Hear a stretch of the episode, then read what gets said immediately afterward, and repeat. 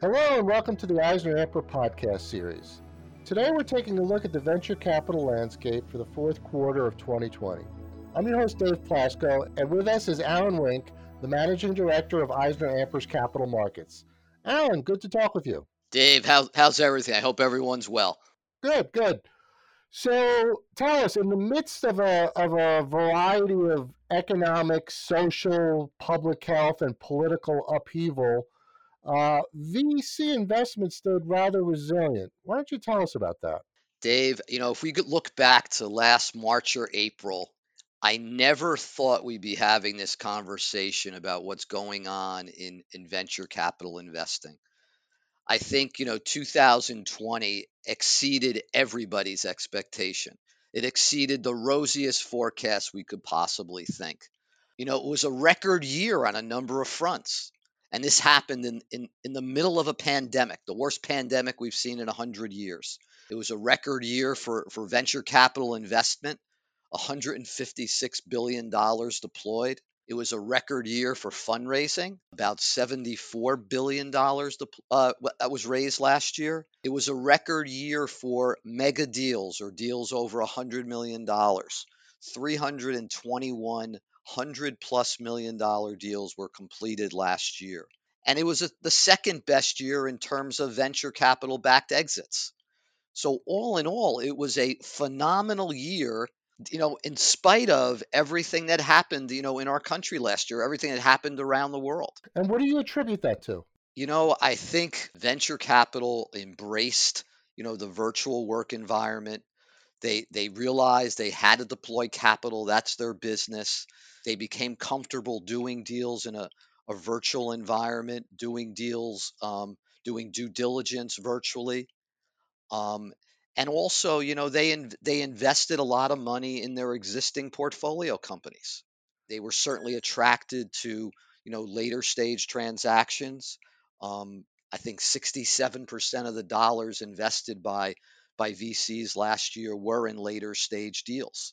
So they they did embrace uh, larger and more mature companies. Okay, you mentioned the the mega deal. Tell us a little bit more about those. You know, last year we saw 321 deals over $100 million. VCs continue in, to embrace investing in larger and larger companies. They continue to embrace writing larger checks, and maybe it's out of necessity because they have raised considerable sums of money over the last three to five years, and that money has to be deployed. And it's a lot easier for the big venture capital funds, the billion dollar plus funds, to write large checks than it is to write, you know, many, many smaller checks. So I think they continue to find large companies that they believe are, are positioned to grow and large companies that they hope will be able to embrace you know the I, the strong IPO market that we're seeing and also the the strong SPAC market that we're seeing. Okay. Um, looking looking ahead a little bit to 2021, you mentioned IPOs. Uh, what big IPOs do you have on your radar for this year? Well, there there's quite a few, and I, I am I'm assuming that the frothy IPO market is, is going to continue into next year and um, you know it, it's happening in in all different sectors. You know of course it's ar- around healthcare you know anything with vaccines or digital health um, a lot around um, you know e-commerce and, and bitcoin um, and also technologies that are impacting you know the virtual work environment.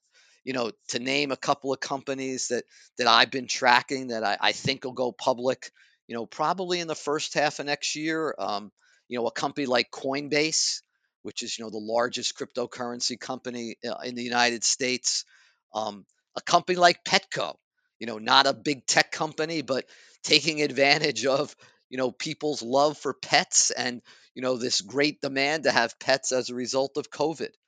Companies like Robinhood, you know, a, another online brokerage firm.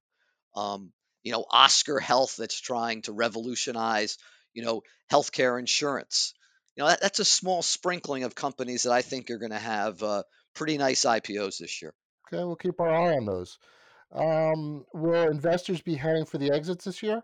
Um, I I think so. I mean, valuations, you know, are, are still pretty frothy. Um, you know, depending upon the the age of the fund and they need to find liquidity, I think they will be uh, taking advantage of the vibrant IPO market. Okay. Now, with a new administration in place, you know, what what do you think it means for the VC markets? For example, do you think we're going to see increased regulation?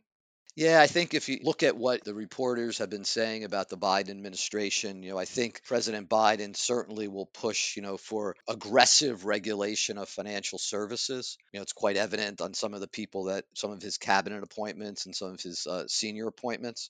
I also think, you know, for the VC industry, you know, it, it could be good. You know, even you know, if you look at the, the, news this morning, and I think President Biden signed, you know, several bills yesterday regarding environmental regulation and his focus on the environment. So I think VC funds that are vesting in environmental space or focusing on renewable energy, I think are going to do very, very well in the future because I think that's where you know the president is putting a lot of his efforts. Okay. Now you have an interesting story about one of the president's uh, high-level appointments. Tell us about it. Yes, you know, when you, you talk about regulation, I, I might even quote unquote be in the you know in the know a little bit more. My wife and I uh, actually went on a bike trip three years ago to Hawaii. We actually cycled the large island of Hawaii, and one of the people on the trip, and there were only 15 of us, was actually uh, Gary Gensler, who President Biden has appointed to run the SEC. And I spent a week cycling with Gary and talking to Gary about business. And uh, he's a great guy. I'm kind of interested to see how he attacks the SEC. So it's going to be an interesting time. I feel like I'm in the inner circle a little bit. Not really, but a little bit. What, what was your take on Gary? Is, is the SEC in good hands? Absolutely. You know, Gary in the Obama administration actually ran the Commodities Futures Trading Commission, and he was really thought of as an aggressive regulator. And beyond that, he was actually the, the youngest partner in, in Goldman Sachs history before he went into government. So um, I think you know President Biden made it a, a very, very good selection. Well, that's good to hear. Well, Alan, as always, thanks for your expertise and your insight and perhaps your future even deeper insight. thanks, Dave. Stay well, everybody. And thank you for listening to EisnerAmper's podcast series. Visit EisnerAmper.com for more information on this and a host of other topics. And join us for our next podcast when we get down to business.